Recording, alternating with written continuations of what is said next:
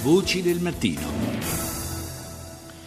Sono le 6, 38 minuti e 40 secondi, buongiorno ancora da Paolo Salerno, seconda parte di Voci del Mattino che oggi apriamo eh, parlando di una questione che interessa un po' tutti noi come consumatori, lo facciamo con eh, il nostro ospite che è il presidente di Feder Consumatori, Rosario Trefiletti. Buongiorno Trefiletti. Sì, buongiorno a lei e a tutti i radioascoltatori.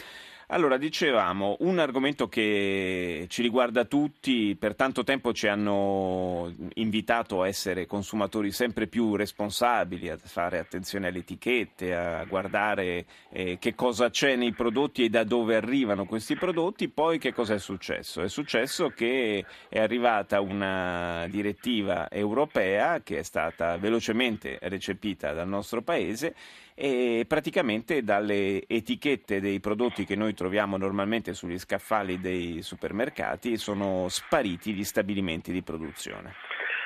Sì, succede una cosa decisamente negativa, perché il problema non è solo quello della consapevolezza del cittadino, ma quello proprio di rispettare un diritto fondamentale del cittadino, che è quello di, di sapere, di conoscere eh, che cosa soprattutto mangia, è una cosa fondamentale, il, la conoscenza, il sapere, ma questo è un diritto, non è che debba essere una concessione, soprattutto, lo ripeto, in un settore così delicato come quello dell'alimentazione. Ecco quindi eh, perché abbiamo dato un giudizio eh, di luci e ombre della nuova direttiva europea, anzi per la verità oramai è, è, è legge che è stata recepita anche dalla, dalla nostra Repubblica, eh, per cui la nuova etichetta, importante sotto tanti altri aspetti, positiva anche perché eh, al suo interno contiene per esempio una cosa che abbiamo sempre chiesto, eh, non solamente i dati calorici o che altro, ma eh, il problema era quello della conoscenza di, degli allergeni, cioè di prodotti che possono eh, fare male a certo. delle persone che hanno determinate allergie, si pensi al lattosio ad esempio. Ecco, quindi importante quello, importante il fatto che ci sia eh, una dicitura più, eh, più, grande per poter leggere meglio l'etichetta, il fatto di appunto avere gli apporti calorici che sono importanti per le diete, il fatto di avere, ecco anche qui una cosa che richiediamo da molto tempo,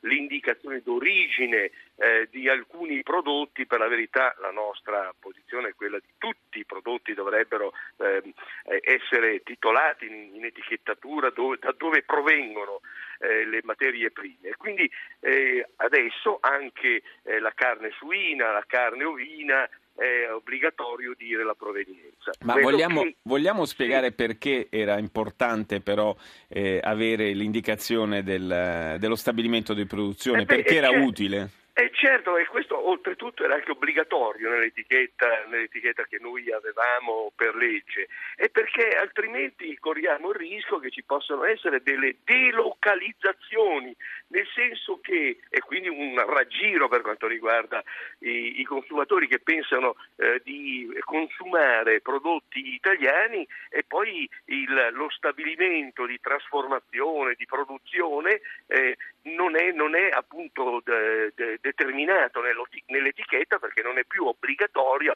essendo obbligatorio solamente il marchio del, della sede, legale, la sede dove dove appunto c'è la sede legale del, del, dell'azienda che produce quel determinato prodotto. Cosa non che ci più... dice pochissimo in realtà. Dice, perché... Ma dice praticamente nulla e permette, e permette quindi eh, processi di delocalizzazione per cui poi ti spacciano eh, dei prodotti italiani che poi italiani non sono perché eh, appunto c'è questo processo di delocalizzazione e non c'è più l'obbligo di mettere in etichetta. Ora c'è stata un po' la rivolta di tutti nel nostro paese perché era obbligatoria eh, e poi oltretutto danneggia eh, quello che è uno dei nostri processi più importanti, quello del Made in Italy eh, e quindi per queste ragioni, primo perché vogliamo sapere tutto e avere la conoscenza di tutto, secondo perché eh, determina un, uno svantaggio per i nostri produttori del Made in Italy nei mercati internazionali, ecco che tutti noi abbiamo chiesto, tutte le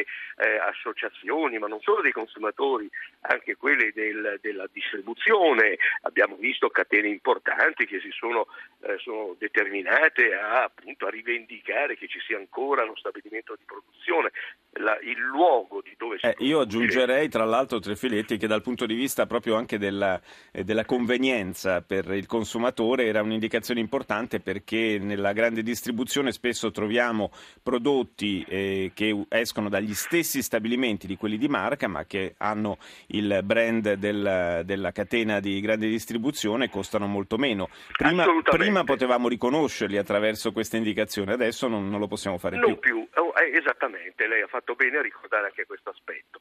Quindi c'è stato questo movimento di, eh, non solo di opinione, ma di una sorta di condizionamento per fare in modo che le nostre istituzioni e le nostre istituzioni, i tre ministeri interessati, eh, quello dello sviluppo economico, della salute e quello della, dell'agricoltura, eh, hanno preso l'impegno di fare pressing nel, in, nella comunità europea perché sia riammessa di nuovo questa norma così importante per il cittadino, per uh, i processi di, appunto, di delocalizzazione, per poter anche conoscere e risparmiare all'interno delle catene di distribuzione, insomma le cose che abbiamo detto. Ma, eh... Non sappiamo che, come, come si porterà avanti questa, questa, questa, battaglia, io credo però con grande determinazione, ma come al solito di fronte alla, all'Europa e alla comunità europea quando si parla di alimentazione o che altro c'è una sordità mm. che francamente non riusciamo a comprendere, o perlomeno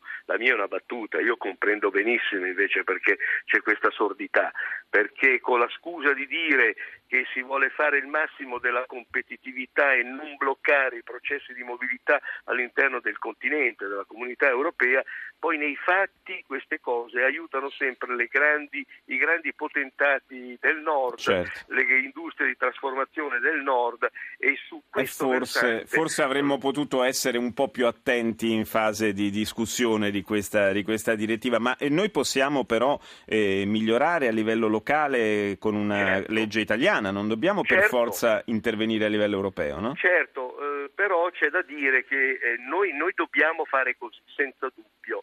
Eh, però c'è da dire che ogni volta che facciamo qualcosa in più in etichetta per quanto riguarda le direttive europee poi ci troviamo di fronte a volte anche del, a, del, a, del, diciamo, a, delle multe, a delle, delle, sanzioni. Speriamo che in questo caso no, e non ci dovrebbero essere in questo caso perché quantomeno la comunità eh, rispetta il fatto che i paesi su questo versante possono anche intervenire facoltativamente. In maniera migliorativa, diciamo, in, in questo caso. Benissimo. Però Io... è, ecco, però guardi, è una, un'occasione persa e non si riesce a capire, voglio chiudere con questa, con questa, non si riesce a capire come uno dei fondamentali diritti del cittadino, che è quello alla conoscenza, anziché essere un imperativo categorico, eh, insomma, mettiamo in campo anche eh, eh, i precetti kantiani, ma è un imperativo categorico, ecco, non venga preso in considerazione. E questo, questo certamente non è un bel segnale che arriva da Bruxelles. Io ringrazio il presidente di Federconsumatori, Rosario Trefiletti.